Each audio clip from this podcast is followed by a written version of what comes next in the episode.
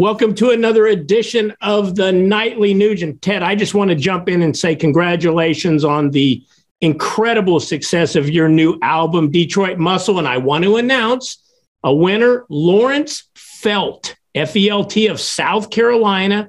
You just won a signed copy of Detroit Muscle, Ted's brand new album. And if you're out there and you want to win one of these albums, go to huntthevote.org, huntthevote.org, sign the pledge and down at the Patriot Code, use TNN USA for the Nightly Nuge USA. And you too can join Lawrence Felt of South Carolina and get a signed copy of the album. Now, that's the good news for the day. Ted, uh, let's get into something that has me quite disturbed. I uh, was reading something recently that the Biden administration tried to tack an amendment to something that is going to be voted on by the World Health Organization, the WHO, that would surrender America's sovereignty to the WHO at their whim when they believe we needed to lock down like what's going on in China. Would you tell the listeners a little bit of what's really going on there with this amendment to the WHO and your fears for what that will mean to our country if uh, people in power don't speak up and stop this? You know, I think it can be best summarized. I was at my, my workbench. It's uh, elderly uh, uh, abuse when I get to my workbench and I sign thousands of these hats. But read the insignia on the hats that I personally autograph. If you try to give me an immoral, oath violating order, I will not comply. If you want one of these personally autographed, I will not comply battle cry hats Go to tednugent.com. And we're selling a lot of them, Keith, because people are waking up that our government is, I'm, it breaks my heart. Uncle Sam is immoral. He's violating the oath to the Constitution. Now, the real Uncle Sam is working hard, playing hard America, but right now, the toxic tail is wagging the otherwise healthy dog. We, the people, will not obey immoral decrees and constitutionally violating mandates. My name is Ted Nugent. And I speak for the best Americans out there. Now, the worst Americans out there hate me because I represent the best Americans out there. We will not comply to giving up our sovereignty. This is the United States of America, the only and cherished experiment in self government in the history of mankind. And the government of the United States is not in charge ultimately. We, the people, look it up. It's a great, great phrase. I use it all the time.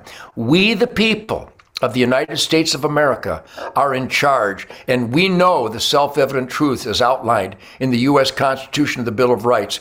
And you can give up your sovereignty all you want, Joe Biden and Democrats and Republicans in name only. We, the people, will not comply. And if you want to play Shanghai with us, remember there's a dividing line, a really important, cherished dividing line. Those servants, slaves in China will obey because only their communist dictatorship and tyrants have the guns. In America, we have the guns. What are you referencing violence, Ted? I'm referencing self defense. I'm referencing good standing up against evil because we, the people, have more firepower. And I got to tell you, better training than almost any military government military in the world. Believe me when I tell you, do the research.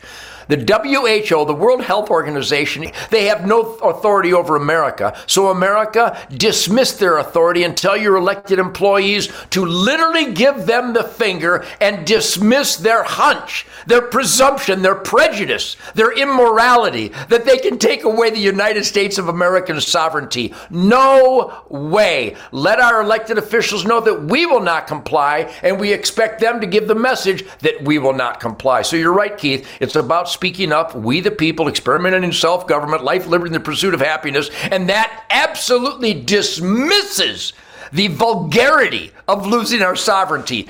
Case closed. You know what? I don't know what the rest of uh, America's doing watching the Amber Heard Johnny Depp trial, as in depth as they are, Ted. If it was me, I would stop watching that, although you did use the word poo poo here in, in, in your answer when in that trial they actually poo poo in the bed. But be that as it may, I think people should be watching the Nightly Nuge far more entertaining than someone actually poo pooing in their bed. Hey, Ted, don't forget Friday. You promised our listeners that you're going to tell us of what went on at the Donald Trump rally in Texas. You promise? I promise. It was very exciting. It was about life, liberty, the pursuit of happiness, where we, the people, still have hardworking warriors in our government that will fight for us. It was a great, great day, and I can't wait to share the positive energy, spirit, and attitude that the great President Donald Trump and his entire team represent. It was quite the day. Come back tomorrow night. We'll have another edition of the Nightly Nuge.